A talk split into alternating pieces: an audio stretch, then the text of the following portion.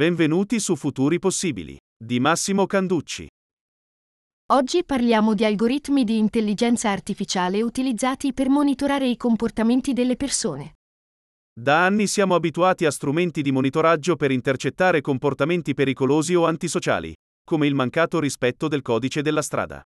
Gli strumenti di controllo della velocità, come quelli di verifica del rispetto della segnaletica stradale e dei semafori, sono ormai una dotazione standard di gran parte della nostra rete stradale e, più o meno tutti, anche i più rispettosi del codice della strada, prima o dopo hanno avuto modo di sperimentarli.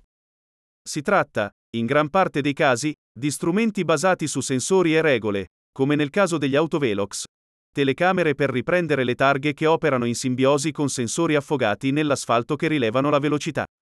La nuova generazione di questi sistemi di monitoraggio dei comportamenti sarà sempre meno basata su sensori e regole, e sempre più basata su algoritmi di intelligenza artificiale. Si tratta di strumenti unicamente basati sull'analisi dei flussi video e che, di conseguenza, non avendo la necessità di altre tipologie di sensori, sono anche più economici da installare e mantenere. Grazie all'utilizzo di questi strumenti sarà sempre più possibile spingersi a rilevare anche comportamenti che escono dalla sfera del codice della strada. Per esempio già oggi, in alcune condizioni, è possibile individuare comportamenti antisociali come gettare i rifiuti dalla propria automobile o inquinare l'ambiente.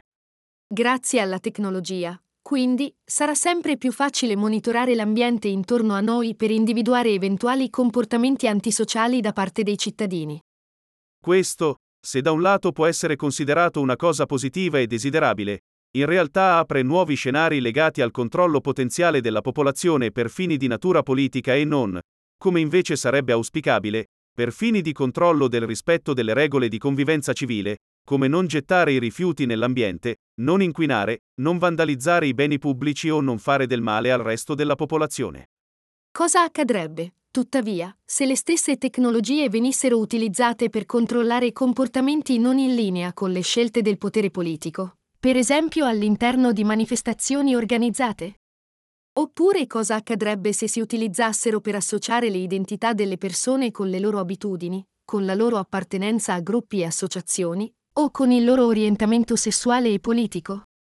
Tecnologie interessanti e potentissime quindi, ma che necessitano di particolari attenzioni nei campi di applicazione e nel loro utilizzo, per evitare che diventino facili strumenti di discriminazione e di controllo della popolazione. Anche in questo campo, ovviamente, siamo solo all'inizio.